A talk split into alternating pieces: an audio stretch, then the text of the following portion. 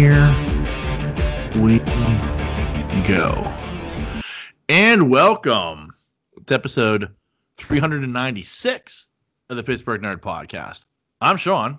And I'm Ian, and this is the only podcast that says, You know, it's easier to pull the trigger than to play guitar.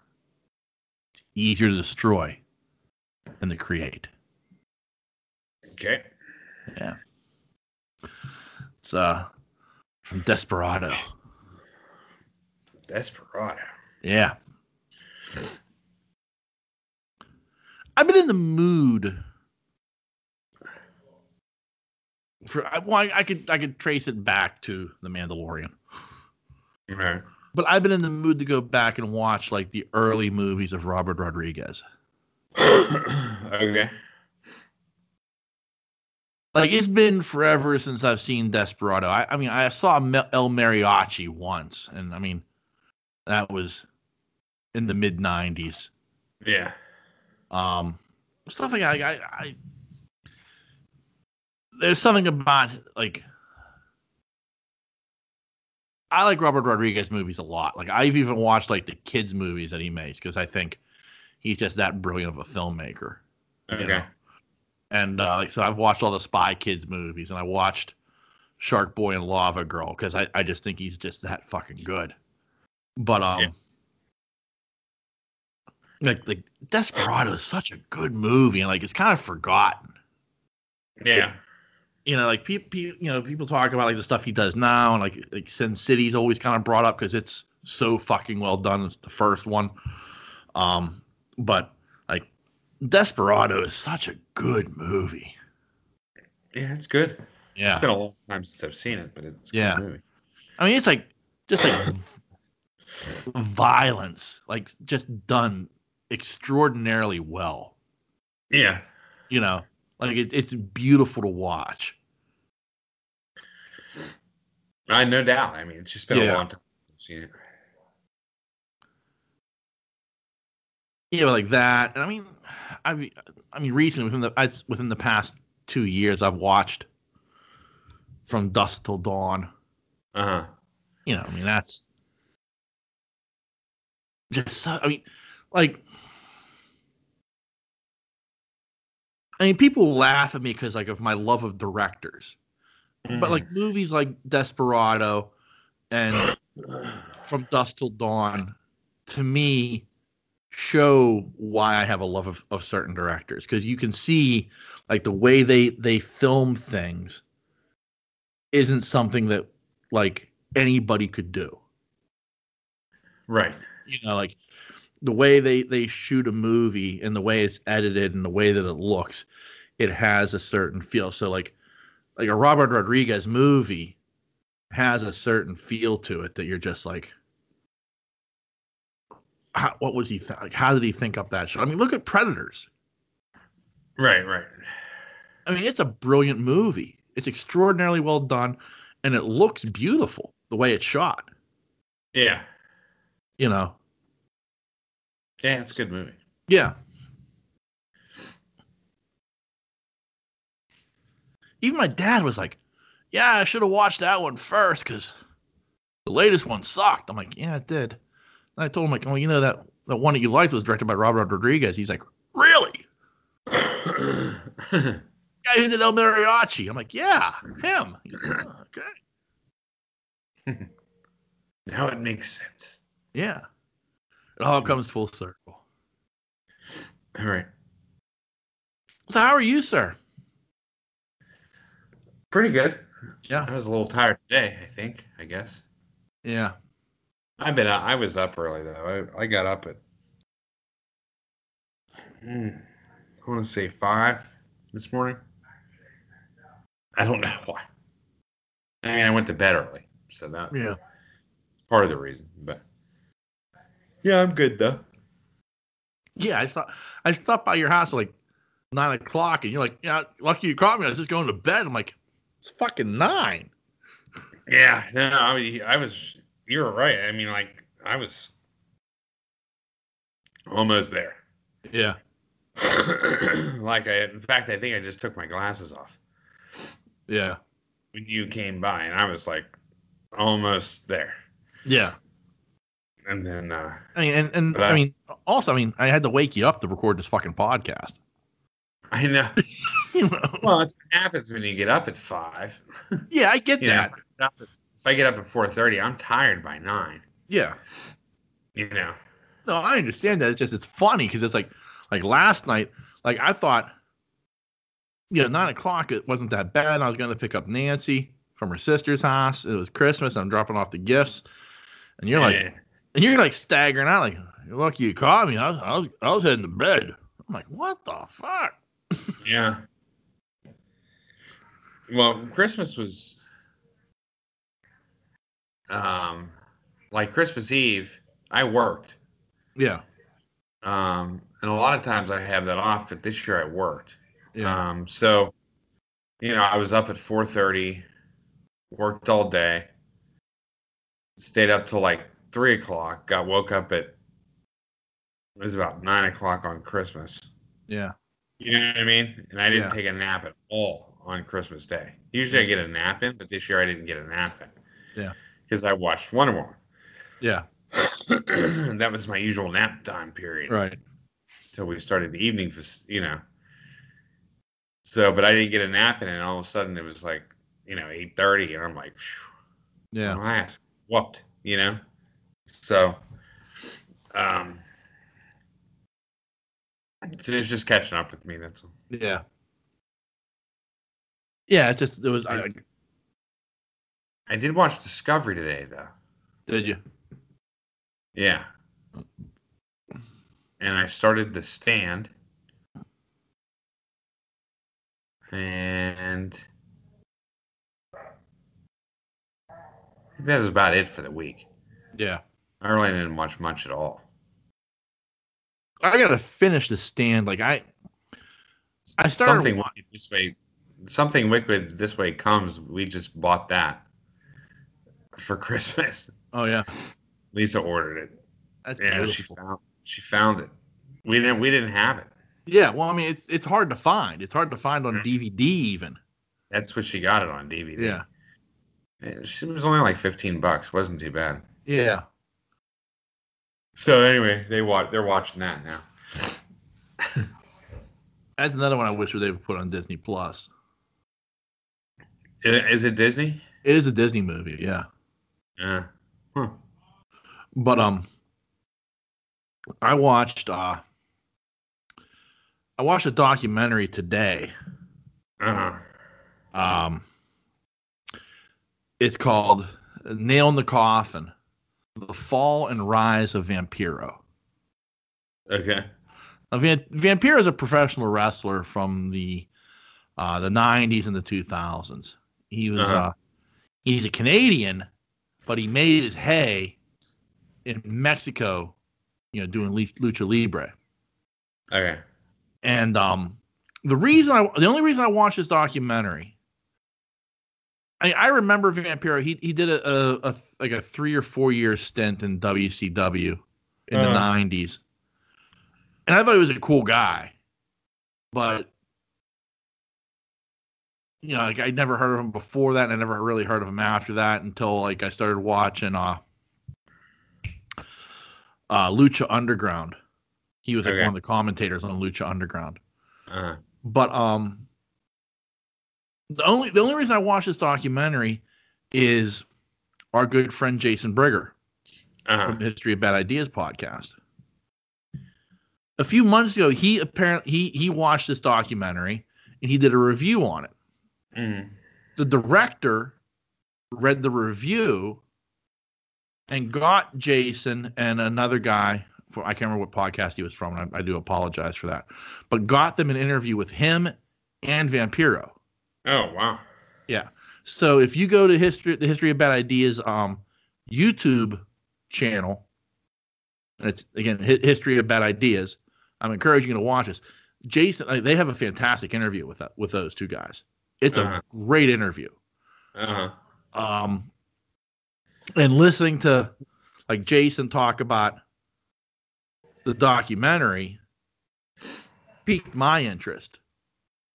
And um, it's on Amazon Yeah. Prime. and it's like if you're a wrestling fan, particularly '90s, 2000 era, you know, it's definitely worth a watch because it's it's not about wrestling. It's it's about this guy just trying to be a good dad. Yeah. Like it was like a it was like a heart wrenching story because like he doesn't know how like in Mexico he's huge like he he's he's like like the Steve Austin of Mexico okay. you know the, he's like the rock down there like that's how big he is in Mexico Uh-huh. and um you know he, he he's and he's down there and he's like this this superhuman you know that people love and adore. And then he goes back to thunder bay ontario to try to take care of his kid and struggle with his life. Like it, it was like it was it was very interesting. And, and he talks about it a lot in, in the interview with with jason. And uh it was um it was a very it, it was a very it was a one a well done documentary and a uh and Jason did a very good interview to follow that up with. That's cool. Yeah. Yeah, that's pretty neat. Yes, if anything I'd recommend just watching the interview with our our good friend Jason. But um yeah. but I do I I didn't thoroughly enjoy uh the documentary and and you know and like it, the thing becomes like I, I kind of wonder because you always you, I always wonder like with professional wrestlers like how hard is it to to not be a professional wrestler You're right. because those guys like the the good ones they're on the road 300 plus days a year Yeah. Yeah. you know there there is no off season there there there is no time real time off you you know and you're you're grinding and you're injured and you just keep going you Yeah. know and um but like like that re-entry for some of these guys Yeah. like especially like right now like uh, in this this covid situation that we're under like a lot of these guys are i bet there, there's a lot of problems people are having with the fact that like they're just they're not on the road right. you know Yeah. No. even right. if you're in the WWE, even if you're in the WWE, you know, you're on the road 300 plus days a year doing the house shows. It's not just TV for most of those guys.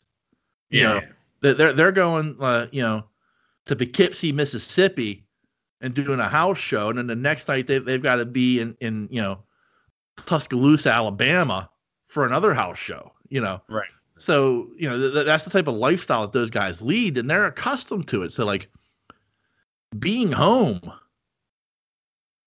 five days a week has got to be like Right. very difficult for them psychologically.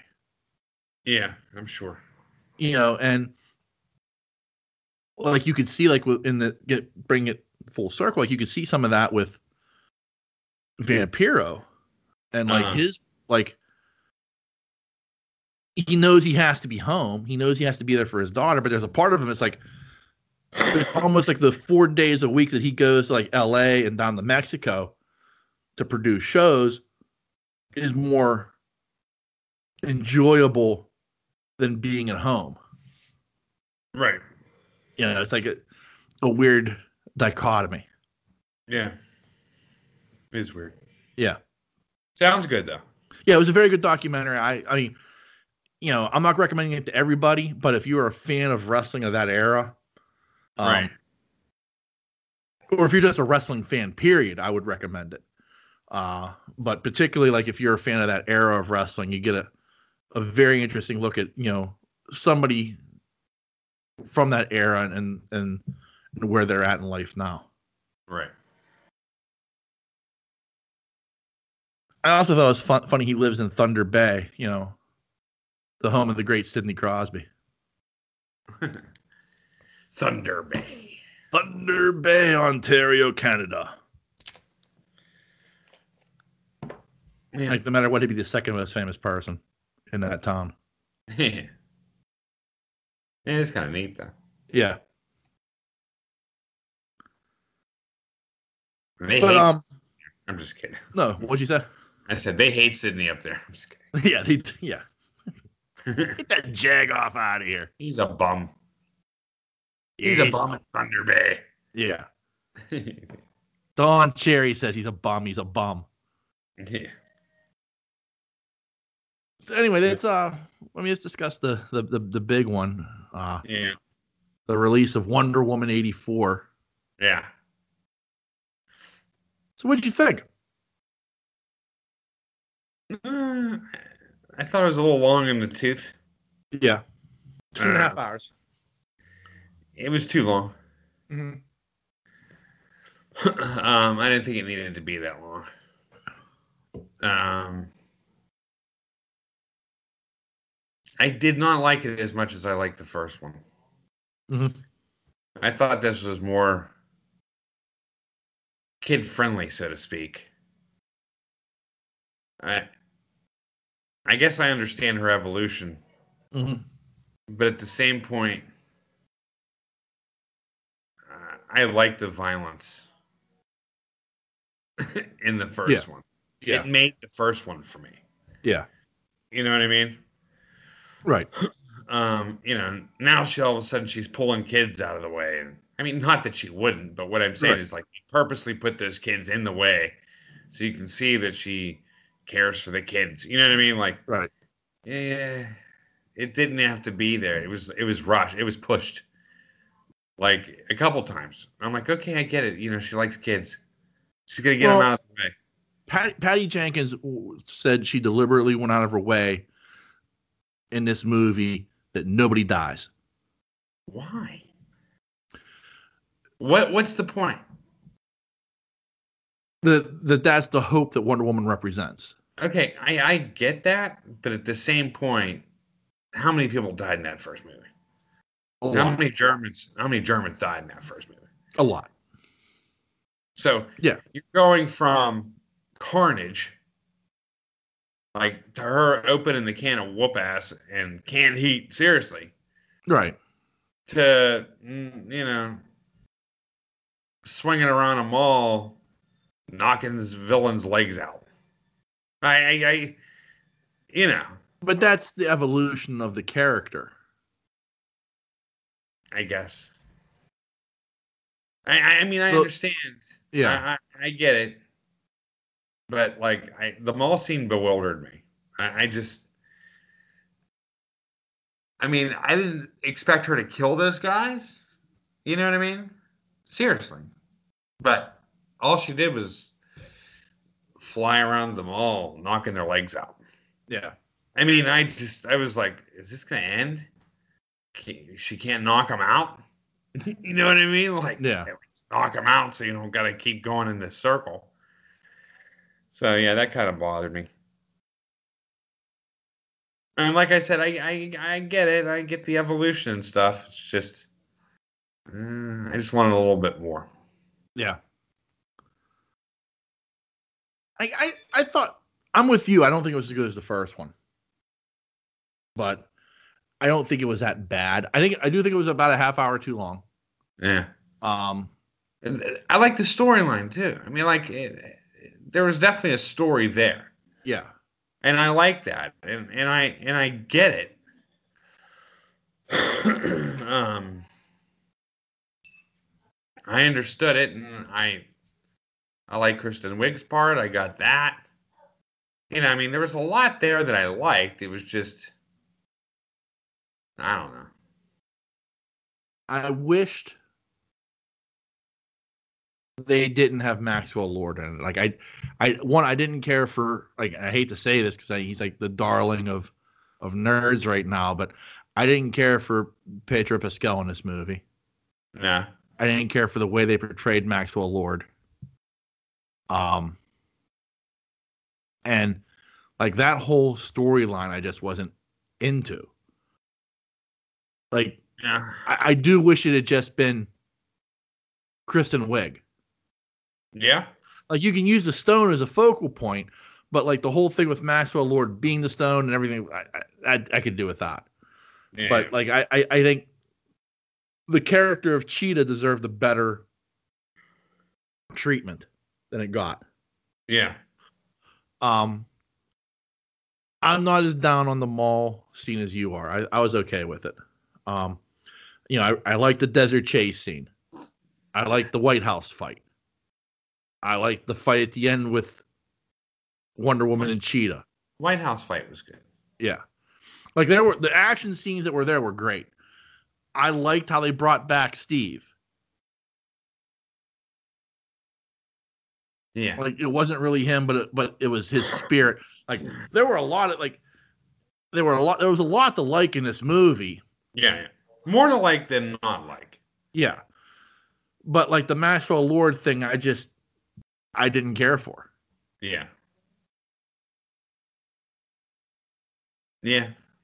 No, I mean I get it. I And I And even the- like that, you know, and Diana has to make a decision, you know, yeah. It's a decision that she doesn't want to make. But, you know, Yeah, letting them go. yeah. What do you think about her flying part? It didn't bother me. No? Again, I think I think it went on a little too long. like, you know, yeah. um, but it was like it was one of those things where like there's like it depends on what era of Wonder Woman you look at where she can fly or she can't fly. yeah. Like I, I thought it was great that they found a way to incorporate the invisible jet. I thought that was done very tastefully, actually. Yeah. I was worried. I Yeah. mean, I kept looking at Lisa. I was like, God, please don't show us, show us a side shot. yeah. Yeah. Yeah. I Yeah. don't Those think I sit can there. take that. Yeah. Um but But I liked it as far as how they did it. yeah. In the scene, that scene didn't go on too long. It made sense to me. Um, Yeah. Like it was a scene between them. Um, Yeah. I like that. I thought Yeah. that was really well. But the but the fl- actual flying part just, I was like, okay, know, all right, just get to the part where you're, you know, whipping off the uh, the, The uh, lightning. lightning. That's all I wanted to see. But no, Yeah. I had to see this whole, you know, I don't know. Well, it was I was very reminiscent. like, It, it was like they they try to do their own. It felt to me like they were trying to do their own version of the, that Man of Steel when he Yeah. was learning to fly. yeah, kind of pushed. Yeah, but Yeah. I, I didn't mind it, but it, I felt it went like, wait, you know. Yeah. But beyond that, like I, and you know, the cameo in the mid-credit scene. Yeah, that probably made the movie for me. That was nicely done. Huh? That was Yeah. nicely done. Mid you said mid movie? Mid-credit. Oh, mid credit. Yeah. Yeah. Yeah, that was really good. Yeah.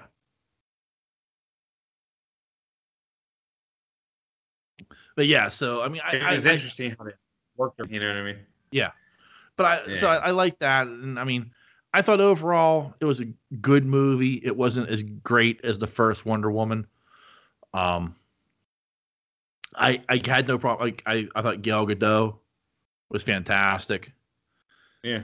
Steve, um, not Steve. Chris Pine has always delivered the goods. Yeah. I thought Kristen Wiig was very good. I just I didn't like, and I hate to say it, but I, I just I did not care. Like I did I didn't like the the choice the acting choices Pedro Pascal made. Um, I I like Kristen Wiig. yeah, I like Kristen Wiig a lot. I thought, again, like like if that had been the focus of the movie, I would have been much happier. Yeah. You know, but it wasn't. And the you know, creation of that 80s time period was very well done. Yeah. It was. I mean, it was Yeah. just, it was very well done. Um, so yeah, I did like that, and I, and I found that the Chris Pine thing was very playful too. You know, like beyond the clothing line. Yeah. like going to the museum and all this different kinds of stuff. I thought that was, I thought it was really well done. I, I didn't, I didn't know how they were gonna do it. I mean, I knew how they were gonna do it, but I didn't know how they were gonna like make it good. Yeah. Because we've seen it, we've seen that storyline Yeah. hundreds of times. Right. You know what I mean? Mhm. But the way they did it with him was really good. Like it made you laugh. I mean, it was because it kept going, and I and I thought it was really good. And it, it, and again, it was incorporated into them getting to know one another again. You know. Yeah. So, I mean, like I mean, that was pretty cool. But I really liked the Kristen Wiig stuff. I thought that was well done too. I mean, like like I said, there's a lot. There is a lot about it that I did like. It just it just didn't hit me as well as the first one did. Yeah. Brie liked it as well as the first one, I think. I don't know about on, but Yeah. um, but the first one was just man, it was brutal. You know what I mean? Right. Well, I, I, just unfortunately there's nothing is gonna that's gonna be as iconic as you know the um the scene in No Man's Land. Oh, You know, like when she rises out of that trench. You know, I mean that, that that's just iconic at this point. Like you're just like you know that's the shit. You know, and, Yeah. that- and then that That's- whole yeah, and then that whole thing that leads, you know after like you know after she goes and you know she clears everything out and basically takes the town by herself. right. you know, that's that's a, a an amazing moment, like a great scene, and Yeah. uh, like there's nothing in here that like made me feel that way, unfortunately. I feel that if it wasn't for the villain in Wonder Woman one, in in the first Wonder Woman, Yeah, it could have been the perfect movie. No, Yeah. I, I I'm serious. Like it very well could have been the perfect movie, action movie to watch. Perfect. Yeah, because the there were- fight the fight between her and Ares at the end is so bad. It was. It, it was. Yeah, and this wasn't that great either. No. But I mean, like, um, if it had been like a true, if that first movie would have had a like a something to really sink your teeth into, you know, at the end of it, Mhm. it could have been the best, one of the best superhero movies ever made, if Right. not the best. right. It was that good. I mean, in my opinion, it, it was a period piece. Had to do with um, romance, but not that crazy. You know what I mean? Like, they didn't get into it like that much. yeah, Um, an awakening for her. Um, it was an origin story. It, was just, it was damn near almost the perfect movie. yeah, Just aside from that ending. yeah. Anyway. But like I said, I mean, it was it was good. It was good to watch. Yeah. That way. Yeah, I mean, I, I'll uh, if you if I was to rate it on a, a five star rating, I'd probably give it a solid three. Really? Yeah, That's low. Oh, three out of three five. star, three out of five. Yeah, Yeah, I would do that. yeah, I agree with that. yeah. No more, no less. You know. Yeah, like the first one, I'm going to give it a four and a half. Yeah, but anyway, you liked her costume? I liked. I mean, I mean, cle clearly, the costume's designed to do one thing and one thing only, and that's sell toys. Yeah. You know, I mean, that's that's clearly that's the only thing that that thing was meant to do. Um, I mean, I, I dug the co like the when she came out in the gold costume, the the gold armor. I I was I was cool with it. You know, I dug the explanation of it. Yeah. At least it had a good explanation instead of it just being like a, oh, by the way, I'm just got access to this. Yeah, yeah. You know, um, you know, like so often, like in a Batman movie, like that, you know, all of a sudden there's a new bat suit for no reason. You know, Yeah, yeah. You know, oh look, now it comes with nipples.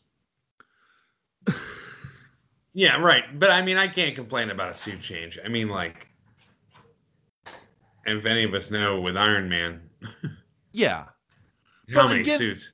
Right, but again, like you could like at least say like with with Tony Stark and the suits, it, there's a there's a reason for it, and like that was like,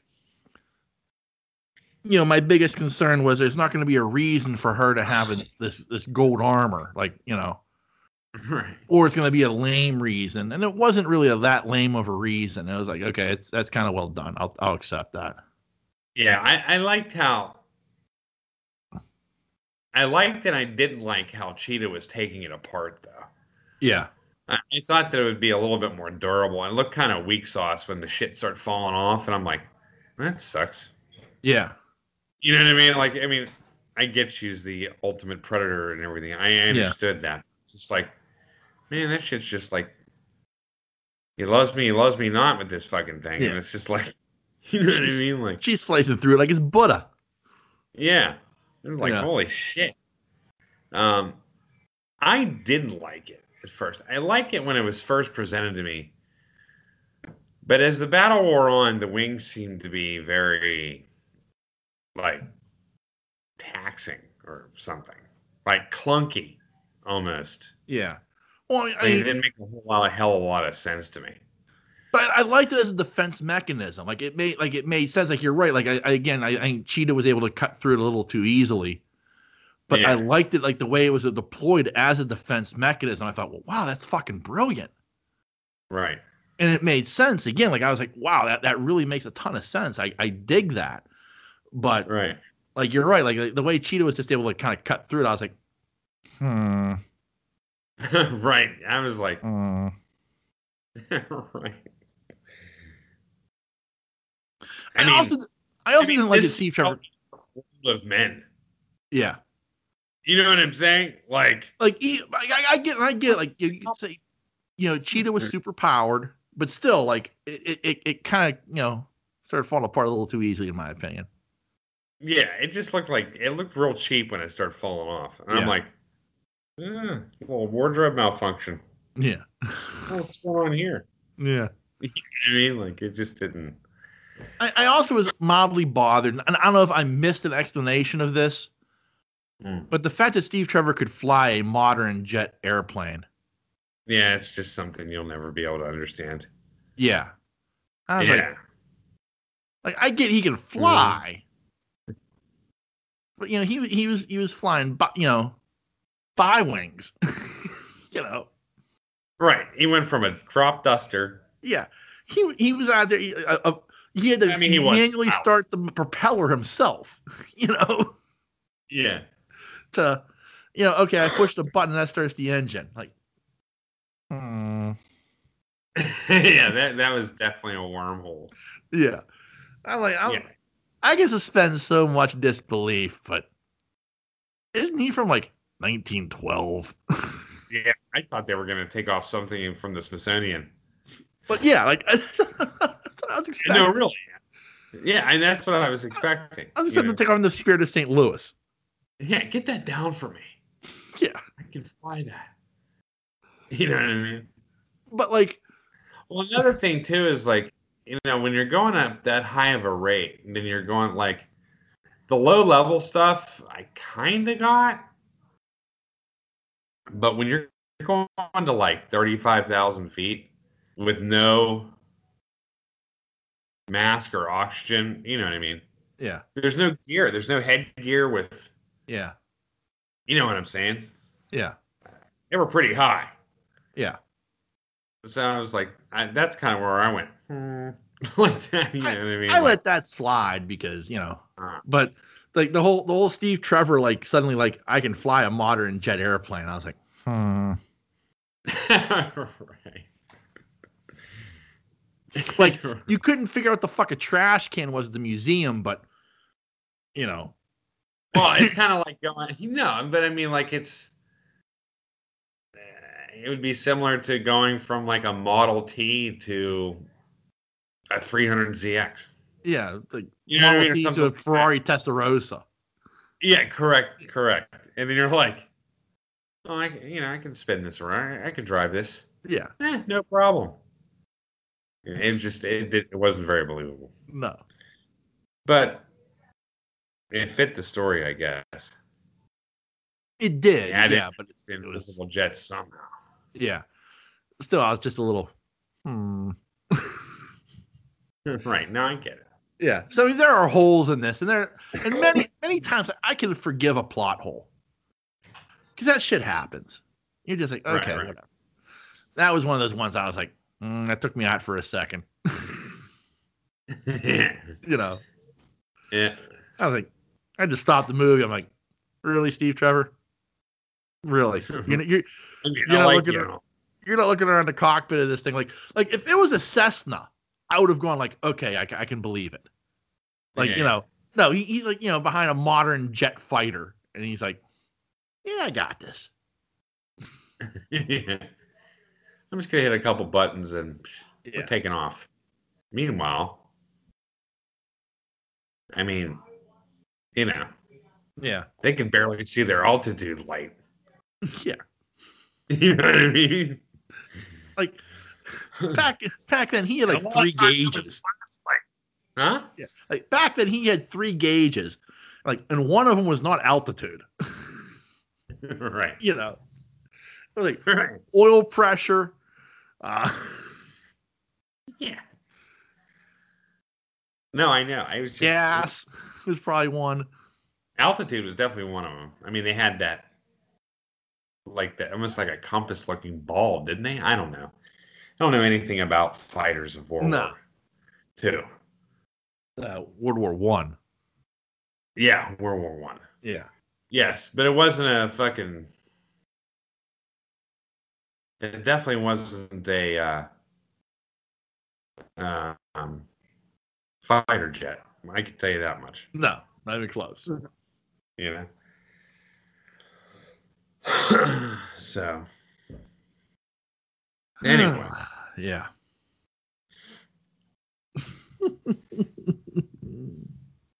but it satisfied the buildup for Christmas to Yeah. watch it. I'll say that. Yeah, like, I don't think it was as like as like there, there are some people that are shitting on the movie, and I don't think it was as bad as those people are saying. But I also don't think it was as good as like the early reviews said it was either. Nah, You know? agreed. Yeah. So. Could have swore I had that. Okay.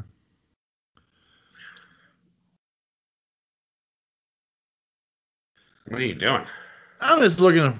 I, I, I, you know, this week is is tough because like there's nothing going on. It's like, what do you talk about? So, I, I did see Paul W. S. Anderson, a director. Okay.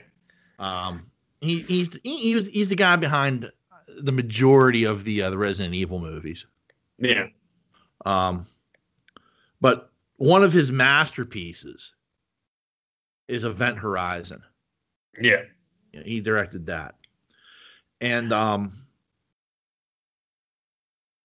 Shout Factory announced that they're going to be releasing a uh, you know, a 4K Blu-ray of Event Horizon. Okay.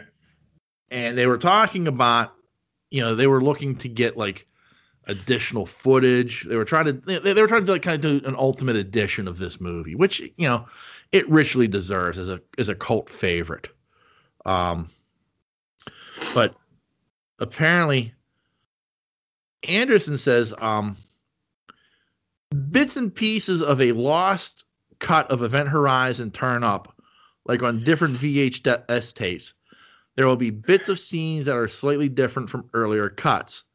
But I think the truth is, when we delivered the first cut to Paramount, they were just horrified by the movie. It was much darker and scarier than they ever thought it was going to be. The executive actually said to me, We're the studio that makes Star Trek.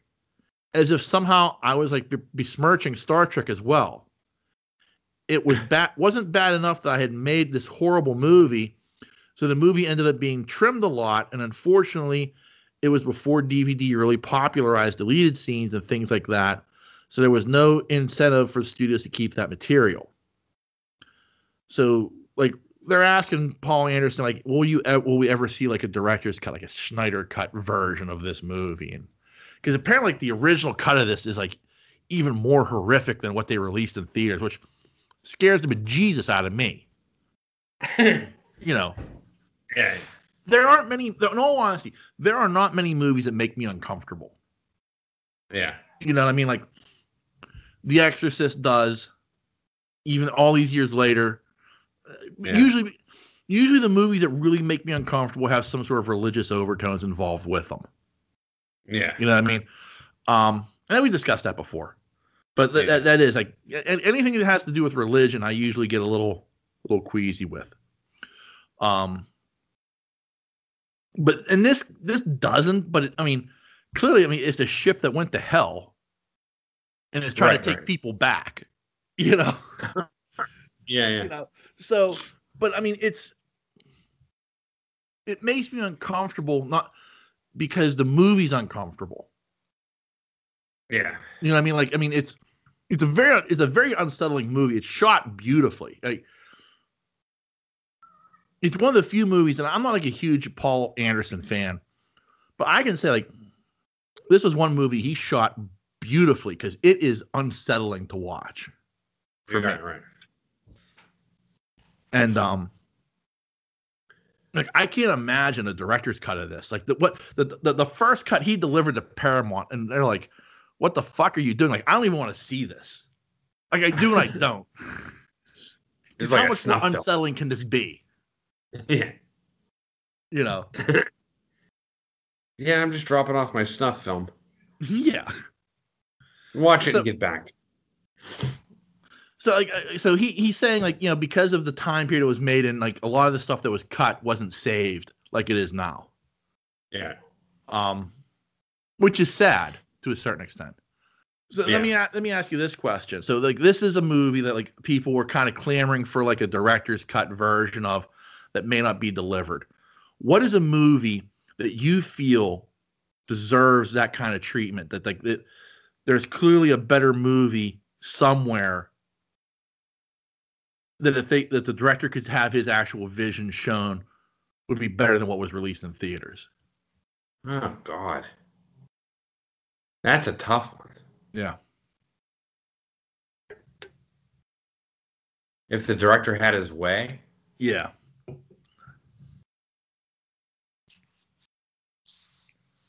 I don't know. That would have to take some thought. And Considering I just woke up. Yeah. Sorry. I didn't No, mean to okay. thought on you. No, I mean, like, I would have to really think about it because I, I know I've said that in the past. Like, God, if they only had their way, you know, their way with it versus what they're being given, you know, what they're Yeah. told they have. To do. Yeah. Then you have to think of directors that are damn that good. You know what I mean? Yeah.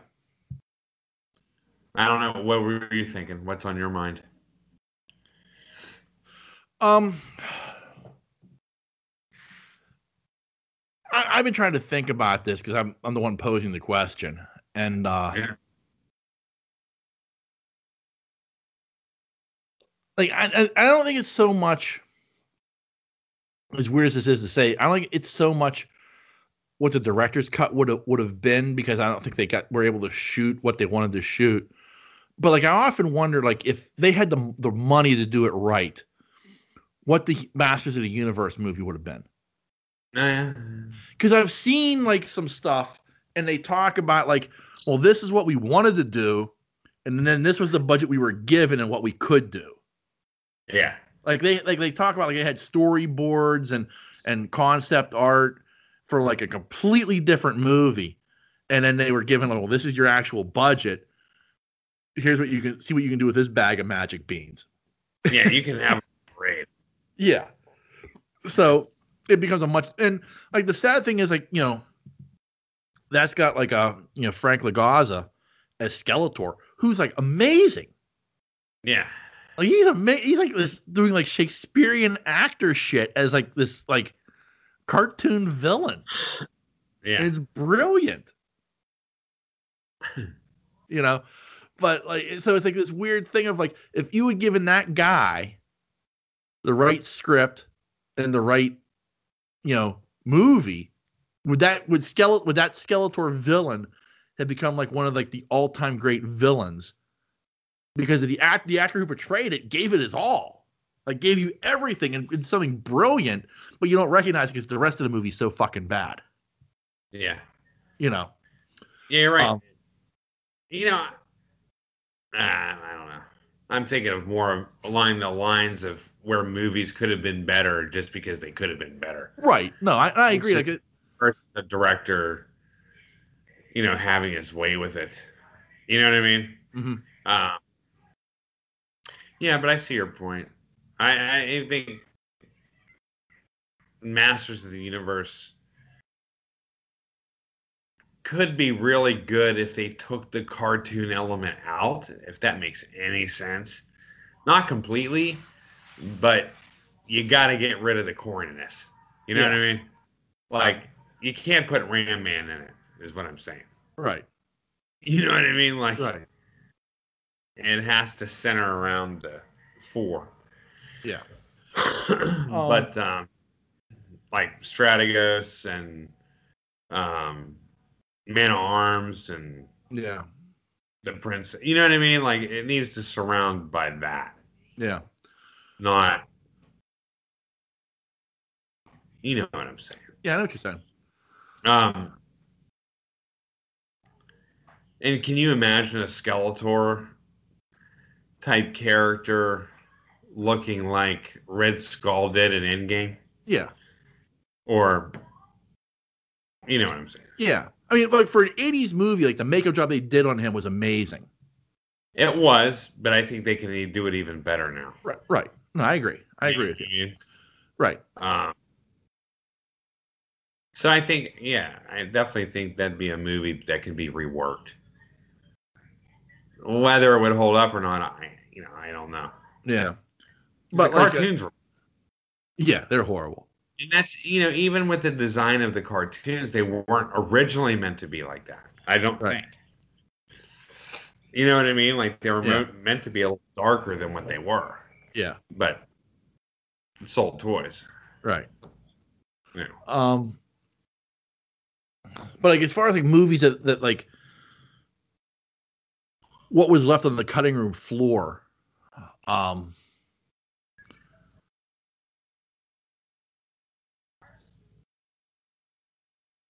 Like I, Iron Eagle. No, I'm just kidding. yeah, Iron Eagle. Um,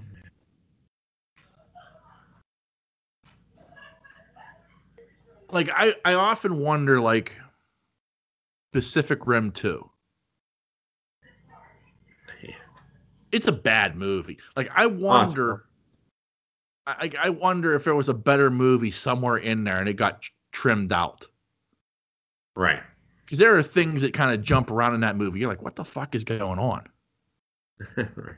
Like this shit that's just completely left out. Um so I do like I often wonder if like there's a better movie somewhere that just got you know, it, it, they they just kept cutting it down and cutting it down until it was like this is what you got. yeah, it was that was bad.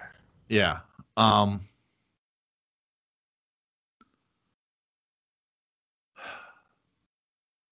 We talk about it all the time. yeah. Like but the, it's like the thing is like it, it, the, the thing it becomes is like um I I mean you, you hear it now that, like you know the director's cut of Suicide Squad. Like there's a lot of stuff apparently David Ayer shot, particularly with the Joker, Yeah, got yeah. cut out of that film. right. And so now there's a bit of a movement to get that restored to its original glory. Yeah. Um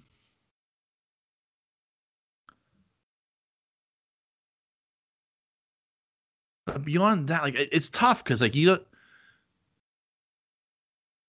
there aren't many times you hear directors kind of like say like the movie I wanted to make, or the mo- the movie that I shot, and the movie the way it got edited were two different things. Because editing can really fuck up a story. Yeah. You know, you start cutting shit for time. I know. I don't know. Don't. Like, let me ask you this question: like, you you you have it. I bought it for you for Christmas one year. That restored version of Nightbreed with like the director's cut version with the like the additional stuff that they added in. Did that make the movie Yeah. better or worse? Um, I mean, of course, it was better. Okay. Um, overwhelmingly, no. No. You know what I mean? It, didn't change my religion on the movie. You know what I'm Right. saying? well, no, I, that I, make I, sense? I mean, he's already one of your all-time favorites, Right. so it's not going to change that aspect of it. But I just wonder, like, with a movie like that, because like, he, I mean, the, the granddaddy of them all is Blade Runner. Yeah. You know, there are like five different versions of Blade Runner. I still, I still prefer the the theatrical version. yeah. in my in my opinion, that's still the superior version. And that's weird to say because like I'm in the minority. All right. But like I think the stuff that they restore to it and the way they that Ridley Scott has changed it does it hasn't made the movie any better. It's changed like it's changed some of the questions that the movie Yeah. asks. Like is is Deckard a replicant? You know, and the whole thing with him dreaming about a unicorn and then Edward James Olmos leaving the origami unicorn as if to say like I know what you dream about, you know, because you're a replicant. Eh, you know, Yeah. they're, they're, they're- you know, it. I get that, but like I just go back to the original version. I just prefer it. I don't know why. Like I like I like the voiceover stuff, Yeah. Yeah. and you know Harrison Ford and Ridley Scott they hate it, but I like it for some reason. Like I don't know why. yeah. So like to me, in that case, like the director's cut, the director's vision, didn't enhance the movie for me at all. Well, that's similar to uh, when they redid Star Wars. Yeah, I didn't think that like there was a couple things they added which were good, but you know what I mean. For me, uh, the when it was redone, it was just kind of like, eh, you know what I mean? Like, Well, like it's like the the weird thing is like the you know those those versions did two things. It put back in some stuff, but it was also you know trying to clean up stuff that George didn't like from a special effects standpoint, which I, I, yeah. I, I I forgive the him. big thing was the Jabba the Hutt scene. Well, that big like- one was the big one was the Jabba the Hutt scene at the Falcon. but I, I like that scene. Like? I think I, I honestly think that does make the make the movies a little bit better because now I know who Jabba the Hutt is. I understand Yeah, Han's I plight a little bit more. I get it. I I just think it's just kind of like I don't know. It's just so weird. It Yeah. still looks weird when you It watch does. it. It does, yeah. Especially to see where Han steps on his tail. That's Yeah. unnecessary. But like overall, like I think this, I think that sto- that that scene adds to the character of Han Solo for the trilogy. Right. because now I understand what his real plight is, like why he's like willing to accept the job, no questions asked. Right. And then they had a couple breakaway shots that I liked.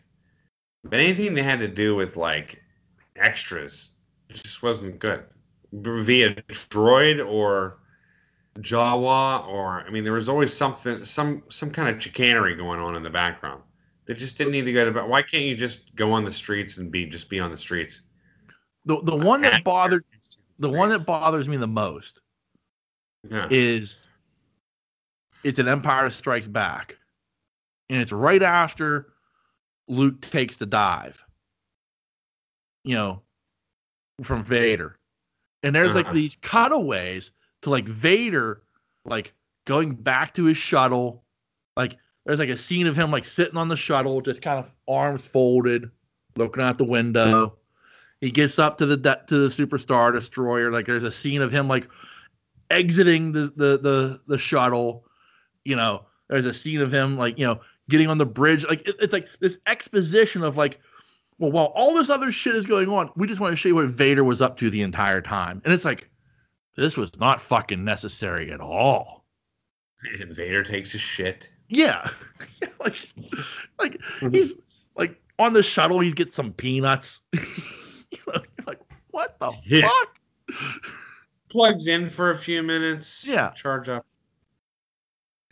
He's looking. He's looking on his smartphone, reading Facebook updates. Yeah, like, what the fuck is this for? Like, I mean, it's like the I'm weirdest thing. percent. this isn't a fast charger. Yeah. So I think one of those oddball things where I, was- I was I, like, out of all the stuff that they added in, like that was like the one thing I was like, I really didn't need this exposition. I kind of figured out how he got from one point A to point B. You know, Yeah. I didn't I didn't need you to show it to me. right. You know. Yeah, I just didn't like the. You know, you could have did the Ewok's eyes a little bit better. Yeah. of all the shit you try to say, Yeah, yeah, Eat up anything. You know, there's still these dead-eyed teddy bears. Yeah. I can see his real skin. like, you couldn't have touched that up a little bit? Yeah. I just, I don't know. Nah. Whatever. Yeah. How'd you like Discovery? Um.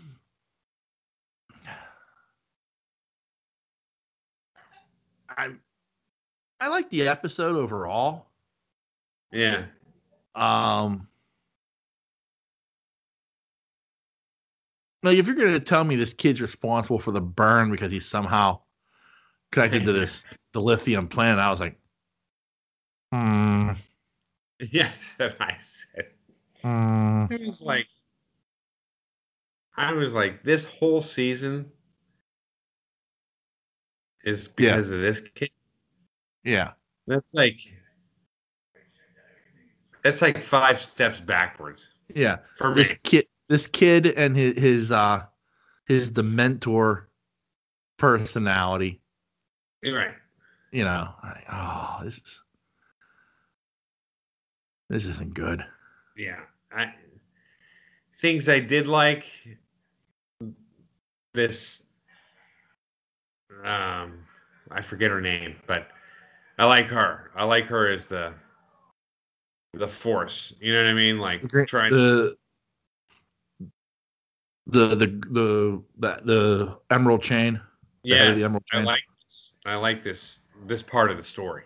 yeah so do i do you, I- do you know do you know who she is Nah, I probably do, but I don't. oh no you you oh, no you, you don't she's margot kidder's niece Oh, really? yeah Oh, wow.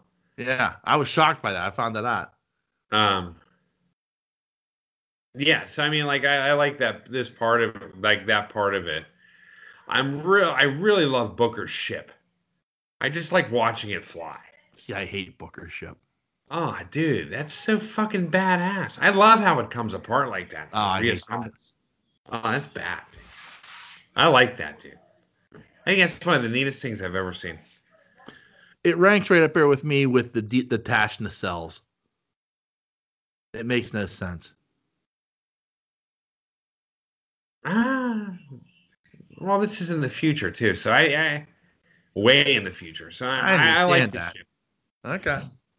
I do. I, I like the ship. I like the way it flies, how fast it is. I, I dig it. Like I dig how fast it is. There's a lot of things I like about it, but I just I hate that it's a fucking transformer. No, I like it. Um. Anyway, um, I liked seeing what's his name in regular form. Doug Doug Jones. Doug Jones. Yeah, I that thought was great. I thought that was interesting. Yeah. Um, I don't know, but otherwise, I just, I, I, it was kind of a letdown with the whole kid thing. Yeah. You know what I mean? Like, I don't know. Yeah. Yeah. I, I was I do even- like I was like like hmm. you know. Yeah, I was like, need to find something new because I mean, like, this isn't gonna cut it for me. You know what I mean? Like, yeah. next season, you got to do better than that. You just have to. Yeah. That's just, I don't know. And I know I'm to get ridiculed for this one, but it, it's too Star Trekky for me. You know what I mean? Like, Yeah. Like save the whales moment for me. Well, I mean, it it just becomes this thing of Yeah. like, okay, you're, you're saying like the, you know, like 120 years ago, the burn happened. So basically, it's because this kid, as a four year old, had a temper tantrum. All the dilithium in the universe was destroyed, essentially. Yeah. Yeah. Yeah, I just, it just doesn't hold water. Yeah, that's what bothers me. It's like based upon the timeline and like as a child, because this kid is somehow his DNA is tied to the planet. They have like some sort of connection that you know. This is what happened. Yeah, I, I can't. That's Yeah. almost like we're getting into the realm of what would God need with the starship. I- we're not we're not getting there. you know, we're we're, I don't know. Because would- I, think he's so interconnected with the planet, he's his own being within the planet. right. I get what you're saying, but I, I don't think we're quite getting into, into that territory. Uh, But I, I think I, I- I think we're into some like uh like next generation or or or the original series areas where it's like like you know like the episode with Apollo you know from the, the next gen, from the original series you know you know Um, Clint, the Clint Howard episode yeah. you know I it was funny with this episode. I cared nothing about what was going on on the planet, except seeing Doug Jones. yeah That's the only thing I cared about seeing and his acting in without the makeup and all that kind of stuff. yeah Um, but anything on that planet, I was like, eh, not into it. Even from a horror fan base, where I was like, I thought that would come out of me a little bit. Like, Yeah. oh, it's kind of horrific in a sense. There's chase, there's dark entity, and no, no. no And then she sat down with it, and she was like, all of a sudden, she was the the computer, and I'm like, that doesn't hold water either. Like, it just didn't hold water on the planet for me. yeah I, I oh, was Oh, much more interested in what was happening with Discovery and Tilly and everything Yeah, I didn't really care what what anything what was going on on this planet surface. yeah I was like, at one point, I was like, just leave him there. And just, you know what I mean? Like, I actually said that. Like, Yeah. just leave him there. Back to that. You know what I mean? Like three episodes from now, we can get back to that. Bring us back to the fucking, you know what I mean? To Yeah. the discovery. That's what I want to see. Seriously, I just Yeah, no, I agree with you. I'm right there. planet. Like the second they And, like- showed up, and I'm like, like, is that Castle Ravenloft over there? Come on, you know? Yeah, and it was just kind of like right, and it was just kind of like, uh, aside from Doug Jones, uh, uh, this is going south Yeah, big time. And I just, I, and it just pains me to it. say that. It pains me. Yeah, because that, and the there show's hasn't so been good. Right, and there hasn't been too many episodes where I was like, uh, Yeah, I don't really, you know, and that was like one of the first times I was not really interested in anything that Burnham was involved with. yeah, So I think it definitely took a nosedive on the episode. yeah. It just should have stayed with the Discovery. Yeah. Yeah. So. So anyway. Yeah. I can I can hear Stork's arm just waving angrily. Come on, at you- Get it. I don't know. Like, It, it reminded me a lot of Lord of the Rings. Like, and it, and this is how it reminded me of Lord of the Rings. there was a lot When of it was- walking. no. Yeah. But uh no, but there was like the battle scenes and like the build ups and the relationship stuff with you know, like Legolas and and Gimli and Aragorn and all that stuff and all that stuff was good, real good. That was great. Yeah. As soon as I went to Sam and Frodo, yeah, I'm going to go take a piss and uh, make a sandwich Yeah. and uh, walk around the block a couple times and you know what I mean? Yeah. Like I just, I just didn't. I got to a point where I just didn't care about the scenes anymore. Yeah. I didn't. That sounds horrible because the whole the whole thing's based on him, you know. Yeah. But after seeing it so many times, and I guess maybe that's why. But I, but I had that same kind of vibe. I was like, oh, they're back on the planet. uh, you know, time Yeah. to wax our. you know what I mean? Like Yeah. Time to clean the street of its snow. I was just not. I just. I wasn't there. I, I just could not. I wasn't Yeah. into it.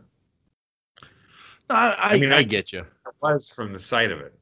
Yeah. I knew what was going on. It was it wasn't like this gigantic mystery. As soon as you figure it out, which they pretty much told you that they were in the program. You know what I mean? Like it just right. it just didn't make sense. All right, sorry I'm bitching about it, but No. I haven't been I haven't really been disappointed in Discovery until probably. Uh, I mean, we saw some weak episodes, but I just thought this was weak. I mean, that you know, it's weird. It's split week. I mean, part of it was just really weak. I, I just couldn't get into it. I think even like with Discovery, like the weak episodes that they have had, Yeah, have still been very strong. yeah, Like you say, like okay, this is kind of like a throwaway episode, or it was an Right. episode, you know, that didn't really mean that much, but it was still a well done, well written, well acted piece of material. This it was weak sauce that was legit weak sauce yeah, by any standard, let alone Discovery standards. You know. yeah. and it, like It's- it's, it is disappointing. It's, it's disappointing. Like you know, this kid's the the reason for the burn. And you're like, hmm. You know, Right. just hmm. Well, I mean, that's that's where I'm coming in with the whole the God is a, what is not God need with the starship. I mean, like, like remember in that movie, all this stuff happened because they had to get to this planet, Yeah, and all of a sudden, all he wanted was a ride. yeah, All he needed to do was call an Uber. yeah, That's it. He just wanted to get off the motherfucker. yeah, So this whole, yeah, destruction of civilization was over cab fare. yeah. I mean, literally. yeah, you know, you have different races starting wars, you know, all this stuff for cab fare. yeah. Just, you know, call me an Uber. But the difference is though, this kid doesn't know he needs a cab. Yeah, I had trouble with that too. I did. I, I mean, how old is he? 130 years old or some shit like that? Some shit like that. Yeah, Is that right? Is that the timeline? yeah, like 120 or something like that. Yeah. Yeah. And he's still talking like a six year old? Or is that just how their evolution is? Well, I think it's more along the lines of. I mean, I get the isolation, I get all that. yeah. But he's had like computers are raising him. But they had that, that, that, but their programs aren't evolving, so they're still treating him like a six year old. Yeah, I guess that's the problem. Yeah. I got tired of him too.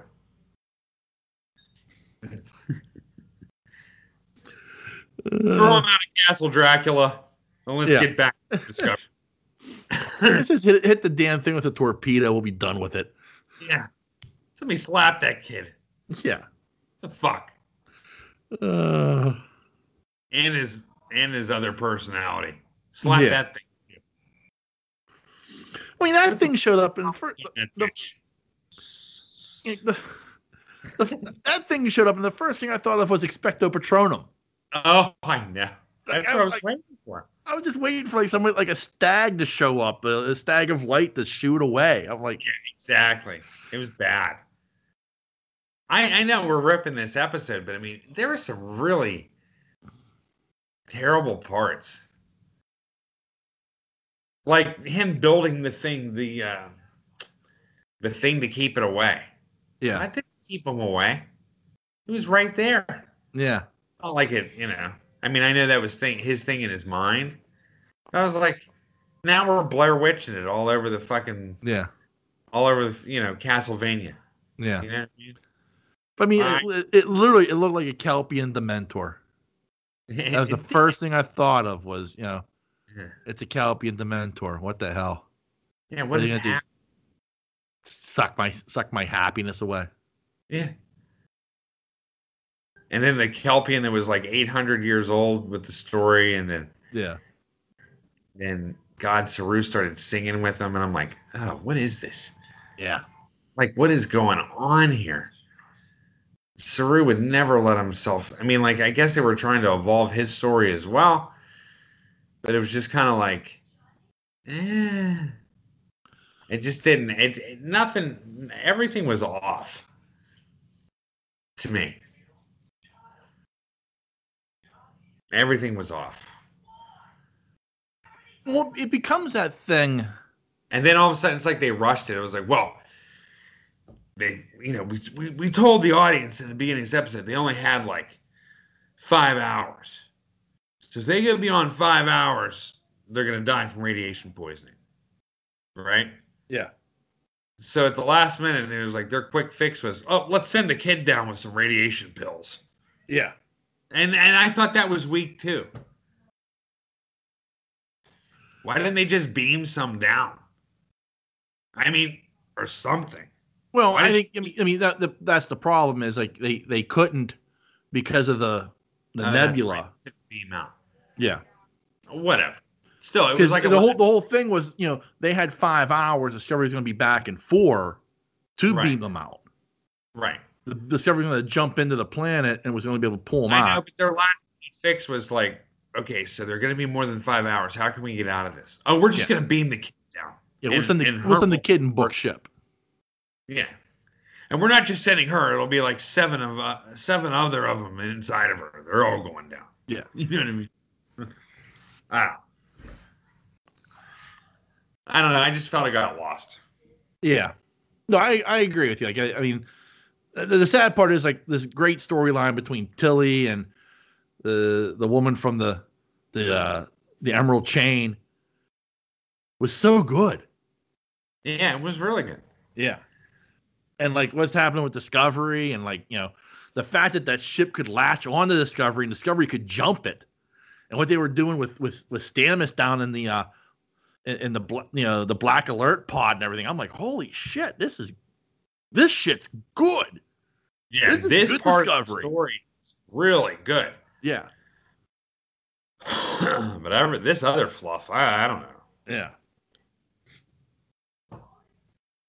Uh, I don't know Another fluffer over here, but this shit over here, that's the real shit. That's that. Give me back was. to that. Right, that's what I wanted to say. Yeah. And that's what I was getting at the end of those episodes, you know, of the season. You know what I'm saying? Like, Yeah. I don't know. I still think the Federation's behind all this because they're the ones that want the discovery. They just don't want it to. That's my that's my thoughts anyway. And I think the I think the rabbit in the hat is going to be the actual Federation is on the same lines with her. Do They're you think? Do you think Cronenberg saves the day? No, I think Cronenberg's going to be the mastermind behind it all. no, I do. I do. I think he's. I think he's the leader that you don't see. Yeah. I think Uh, there's, the, the admiral, and then there's Cronenberg. yeah. I think he's the puppet master Yeah. of both. Yeah. You know what I mean? To get his way. Yeah.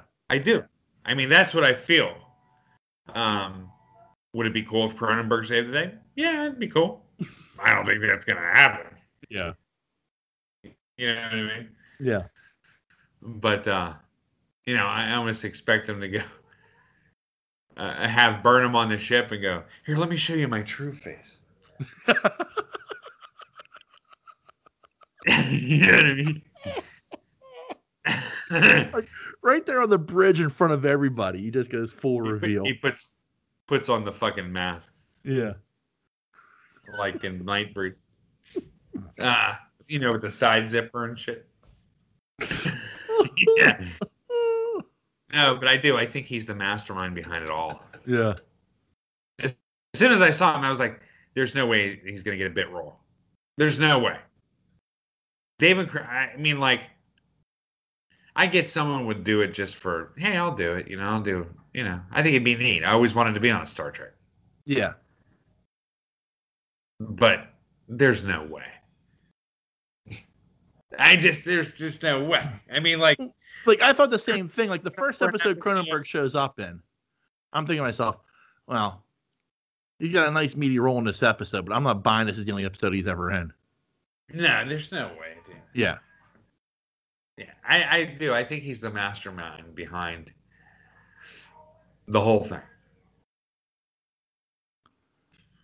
I do. Now, are you saying that because like you're basing it off of like, okay, this is what little I know about the character, and in my mind I think this is what it is, or is it just he's David fucking Cronenberg?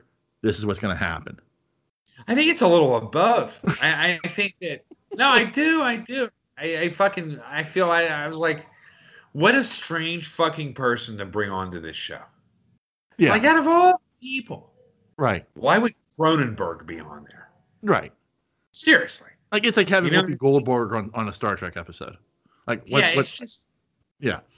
It just doesn't make sense. And so bringing him on, like, it's fucking Cronenberg. I mean, he has to be the mastermind behind this situation, what's going on.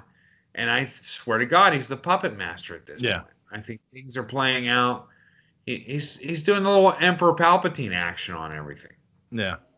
No, seriously, I, I think that's I get your point. I think that's what's going on, and Yeah. and and um, I think we'll soon find out. Because I think it's, I, I'm telling you, I think, I mean, literally, Cronenberg's the Palpatine of this Star Trek Discovery Yeah. right now. I do. I, I don't. I, I think. I- I myself, I hope you're wrong.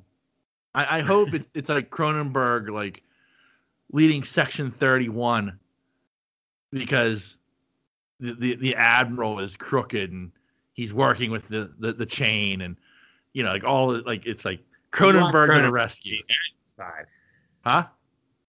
You want Cronenberg to be on like the good side, Well, I like want the. I want Cronenberg to be on his own side. Like section section 31 is always on its own side. Like even though it's a part of, of Starfleet and the Federation, it's like it's always on its own side. right. and, like, And like I think I want Cronenberg to be like, yeah, we decided that um we didn't like this. And so we're overthrowing the admiral, you know. right, right, right. Congratulations, Admiral Saru. right, right. Yeah.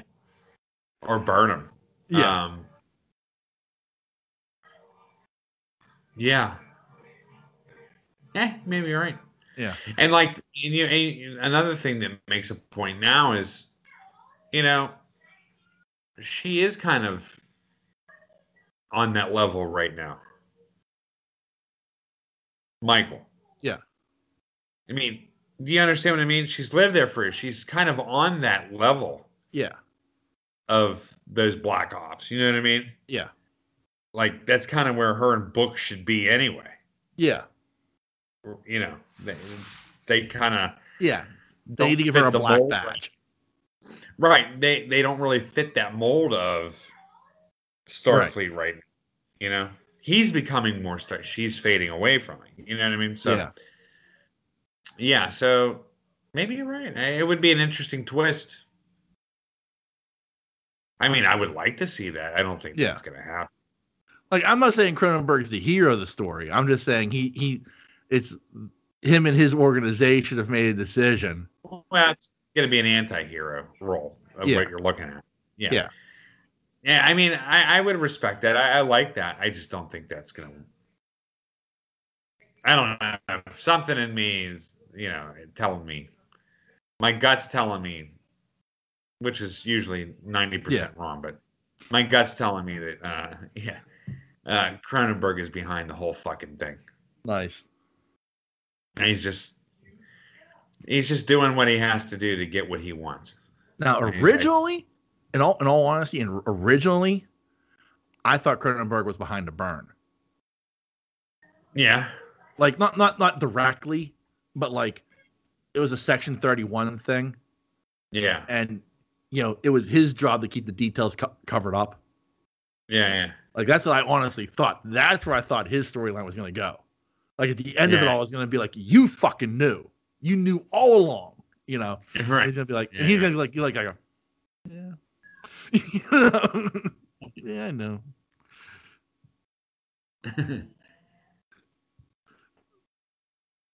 Cronenberg's the kid. No, I'm just kidding. Yeah, yeah. Let me show you my real face. Woo! That's what I'm, saying.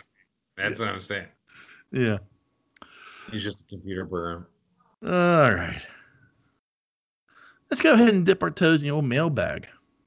All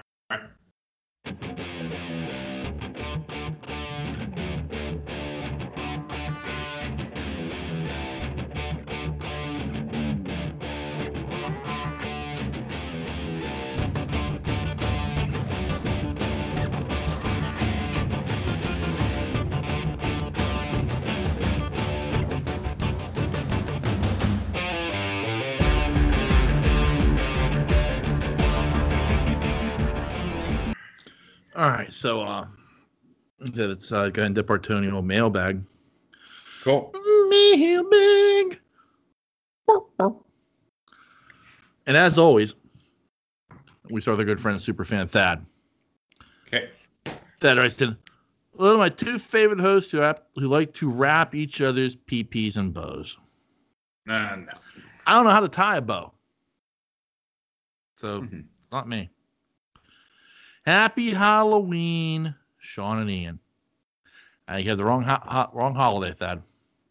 Yeah. Thad asked if we can sing some uh, some carols, but I will tell you now, that answer is no. Uh, no. I got an amazing new set of strap on for platypus this Christmas. Wow. Uh, Mm. Somebody's having fun. I liked Wonder Woman 1984. It was a good movie. I'm not asking that question. there was some serious makeup on Lynda Carter in that movie. Now, well, hey. yeah. Yeah. I mean, she's in her 70s, my friend, but she's still fine as hell. Yeah, I mean, I mean, like, not that it's on the same level, but I mean, Carrie Fisher had dentures in. Yeah. You know what I mean? Like, Well, I mean, the difference is Carrie Fisher lo- lost her, her teeth due to the crack. You know. smoked them out. Yeah. Lynda Carter still looks fine. That's due to clean living, my friend. She did look fine at her age. She does. I mean, serious? She honestly does. Like, like Helen Mirren, fine. You know. Yeah, yeah. Like, there's no turkey neck. There's no, there's no nothing. Lynda Carter looking good. That's weird. Yeah. So that's it for Thad. Next up is a good friend, the Otter, Hey, better known as Superfan Tim. Tim writes in, Hey, Pittsburgh Nodes. hey. I hope everyone had a great Christmas and a happy New Year. But temper your expectations until 20. uh, Temper your expectations. Until 2020, Sean kept saying 2016 has struck again. Ain't no guarantee 2021 is going to be any less of a dumpster fire. Yeah. Well, just remember, it's I didn't trust in no year that says 2021. Right. like like the victory of 2020. Yeah. Um no. Not good. but no, like I I absolutely 100% agree with you. Like I 2021 does at this point does not look to be any better than 2020. no. No. I didn't get vaccinated. though. Huh? I did Yeah. get vaccinated. Yeah, you did. I, I did. Yeah, they bumped you up on the list there. Yeah, I kind of moved up. Did you? Well, I mean, it was. Yeah, it was my like I said before. My date was January second to get get it. Yeah. Um, but the problem with the Pfizer shot, not it's sort of a problem is you know you open so many vials and once that shit thaws you got to use it. yeah. You understand what I'm saying? Yeah. Once you take it out of Cold deep freeze, Yeah. yeah. yeah, you got to use it. Right. And so, um, you know, if they have more than anticipated, then you know you get who you can Right. as far as first lines. You know, first, you know, Right. they kind of spaced.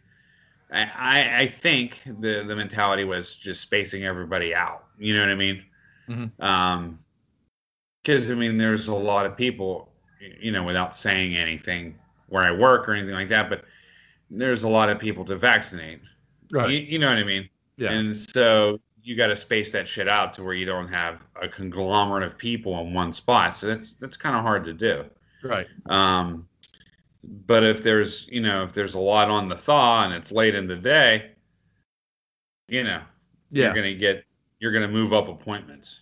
Right. And so yeah, they they just said come on down. You know, I was like I'm there. So it was a little weird. Yeah. Not to go way into it, but I mean you know you had to sit around for 25 30 minutes Yeah. making sure you didn't turn into a zombie pretty much you know Right.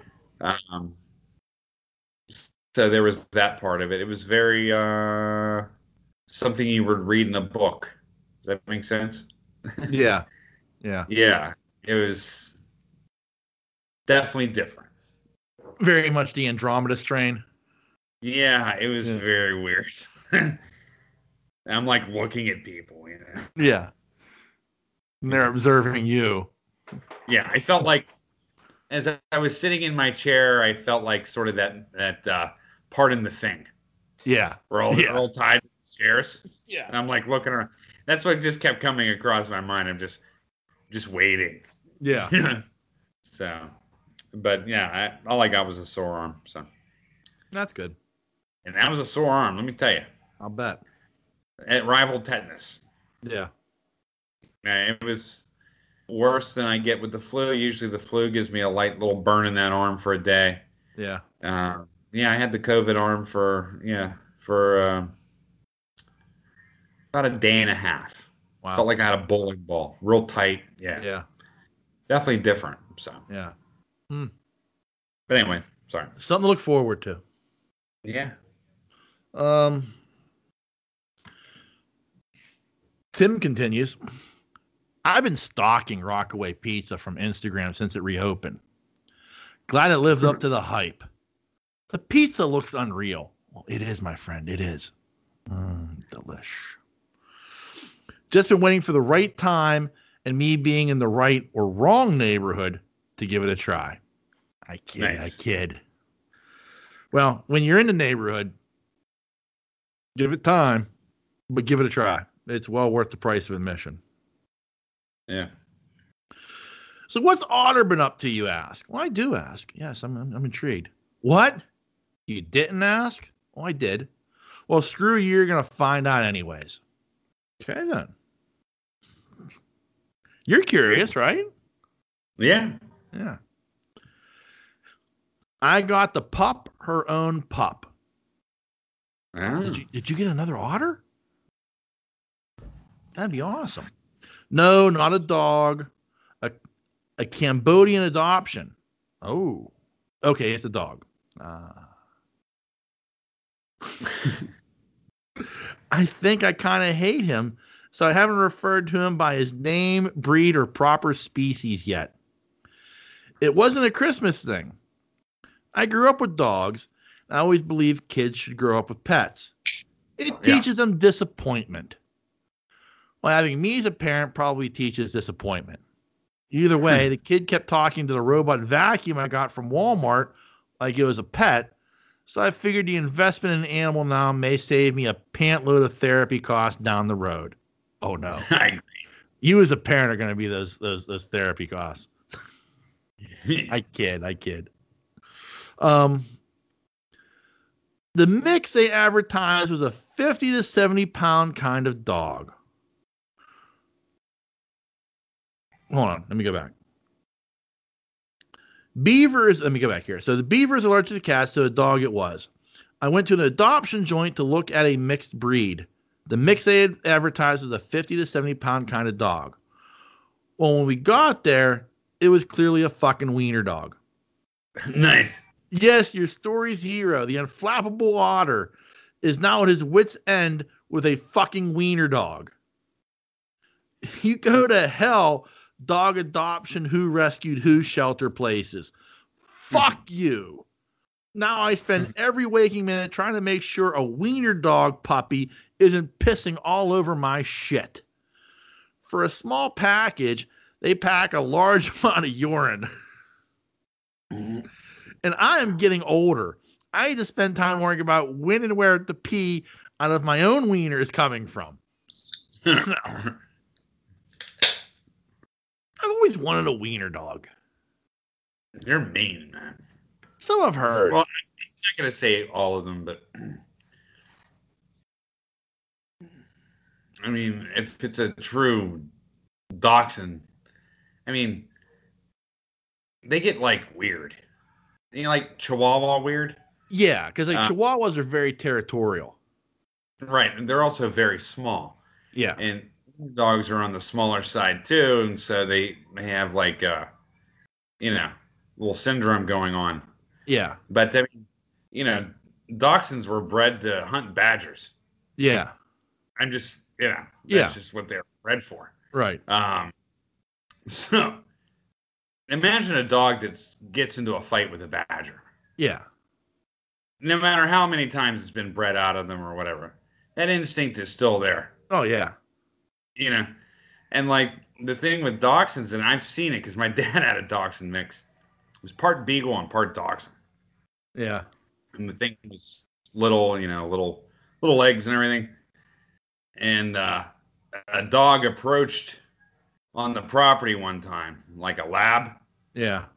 you know, and all the he had these English setters, and they were like kind of barking, but it wouldn't like go up to anything. Like they were kind of like staying back, just barking, showing Yeah. aggression, but not.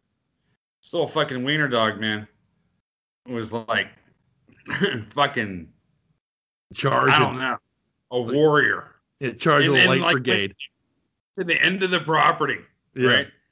And in the lab, we were, we were like screaming at Dina to come back because I mean, we thought this is the end of this dog. He's like Yeah. 12 years old.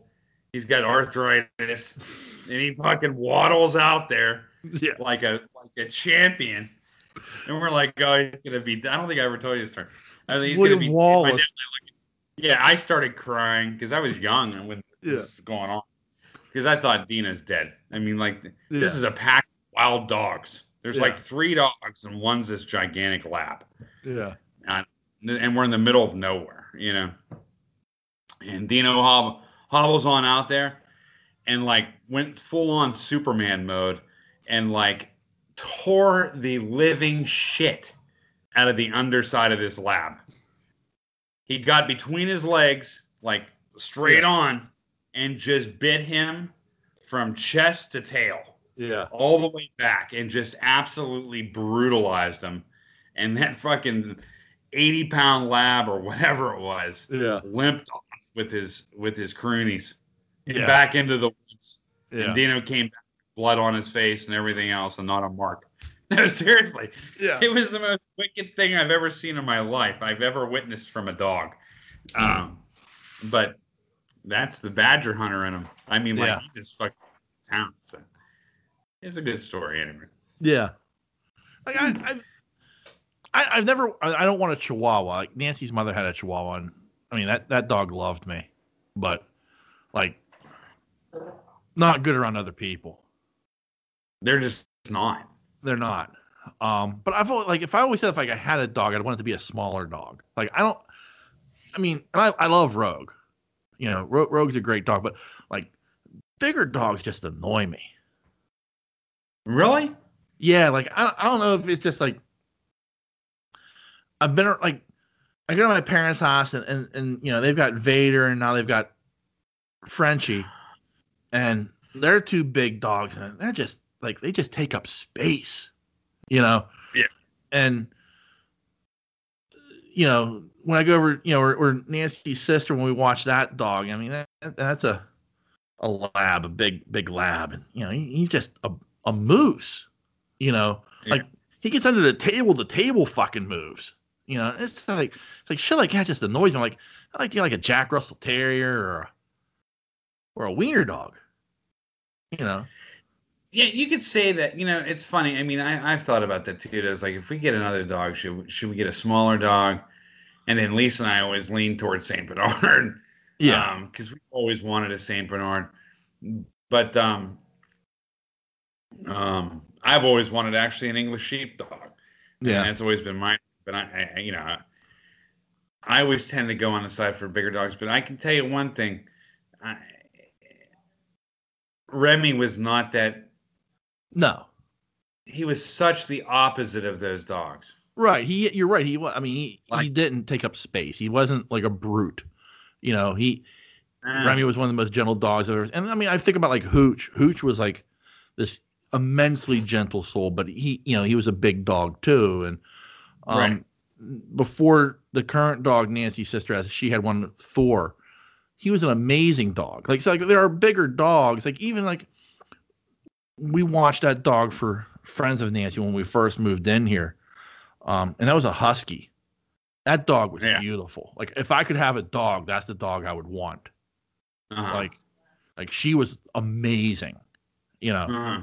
Just you know, but but and she wasn't too big though either. Mm. Like like a husky like, like, you know, if if I were to go slightly bigger, like a husky would probably be the way I'd want to go because they're, they're not they're not brutes, Right. you know. I want a brute. Yeah. so many people do. Like they they, they love. Like, I mean, a lot of people love the bigger dogs, but man, for me, like Well, I don't want like. I I think as big as Remy was is how big I like to go. yeah, Because remember, Remy in his prime was a big dog. Yeah. He, he was close to seventy. yeah. And I mean, and he had. I mean, that tail could could you know inflict some Inflict some damage, but yeah, but like I mean, Remy was such a gentle soul that like he did, even though he was a brute, he didn't take up like space. Like he like he knew He knew to his contain himself. Yeah. Yeah. Yeah. Anyway. Yeah, so I'm Get sorry you're um I'm sorry to hear you're having such problems with your your wiener. Hmm. Tim continues. I watched The Mandalorian. I really like the Luke thing, but I am high time and ready for a Star Wars story that isn't connected to the Skywalker saga. Let's get nuts with the old Republic. The really old Republic. Like from when the old from the old turn-based video game. Um, Okay. I, I, I, I certainly wouldn't be against that. And I, I don't like. let- Let's face facts, Otter. Like, I, I don't think the Mandalorian is like connected, connected to the Skywalker saga. I, I think it was like, no, he's just one of the last Jedi's left. yeah, he's the only guy I mean, out there. Yeah. Huh? Right now, Yeah. he's the only guy out there. you know. Yeah. I mean, yeah. Yeah. I think there are maybe a couple of them would have shown up, but you know, there's none left. Yeah. So I you mean, know. like, I mean, this is don't forget, this is only five years after Return to Jedi. This isn't like he's got the school built and everything. You know, yeah, this is like, Yeah. Grogu may have been the first student. yeah, maybe. yeah. So, but I mean, like, you know, so you're at a point where, like, you know, yeah, I'm not surprised it was Skywalker that answered the call. right. You know, because he's kind of the only guy out there. I mean, somewhere out there is Ezra Bridger, but I think that's what's going to be the Ahsoka show's focus is Yeah. finding him. Um, but other than that, like, no, I, I, I don't know who else you were expecting to answer that call, but you know, unfortunately, Obi Wan Kenobi's not walking through that door. no, You know, no, he's not. yeah. Qui Gon Jinn isn't answering the call. He's his his his is going straight to voicemail. What a waste of a character. Ugh. Anyway, go. Got it. but I do, but I do understand this point. Like, I, I do, like, it would be great to see something take place in another time period of of Star Wars. Sure. I get his point, um, but, But at the same time, also in the same in the same in, in the same respect we haven't really had anything from the skywalker period from jedi till yeah, there's 30 years of history to be filled in. right You know, so yeah anyway yeah. So, uh, he continues. Well, I went to see Wonder Woman. It was good. I love Gal Gadot as Wonder Woman. And Hmm. fuck it. I'm not scared of that Rona. So yeah, I went to the theater. The movie was great, but the facilities suck. These guys have had way too much time off. The cherry coke and the extra butter popcorn we always get was bland as hell. I couldn't taste anything. Huh. Now that I think of it, this Christmas cookie doesn't taste like much either. ah, fuck it. Nothing bourbon can't fix. you can't taste that Yeah. Well, I mean, if you did go to a movie theater, I don't, I didn't even know movie theaters were open right now. I thought they were shut the fuck down. so did i Yeah. i don't So know. it, if you did, good for you. Um, but I, I honestly thought they were shut down because of uh, the governor's mandate. i don't know Yeah. i don't question don't, yeah. But glad you enjoyed the movie and hope that taste returns within the next 14 days. yeah and sometimes it doesn't Yeah. Anything you'd like to add to the proceedings there, sir? No man i'm good All right. Well, um, remember there are a number of different ways you can reach out and touch us. hey You can send us an email like like Thad and Tim did here. And the email address is pittsburghnerd at yahoo.com. Uh, you can also find us on Facebook and Twitter. Just search Pittsburgh Nerd. We're really, really easy to find. And also, you can remember we are a member of a number of podcasting networks. I, I blanked that for a second there. Uh, you can find us on the Tangent Bound Network, the Weeby Geeks Network, and the Pod Breed Network. Um, just give them a Google search. And you can find all the other great podcasts they have to offer. And lastly, as always, we want to thank you, the listener, for checking us out each and every week. We can't thank you enough for, uh, for taking the time to enjoy our hijinks and or shenanigans. sweet So on that note, the dreamer has awakened. peace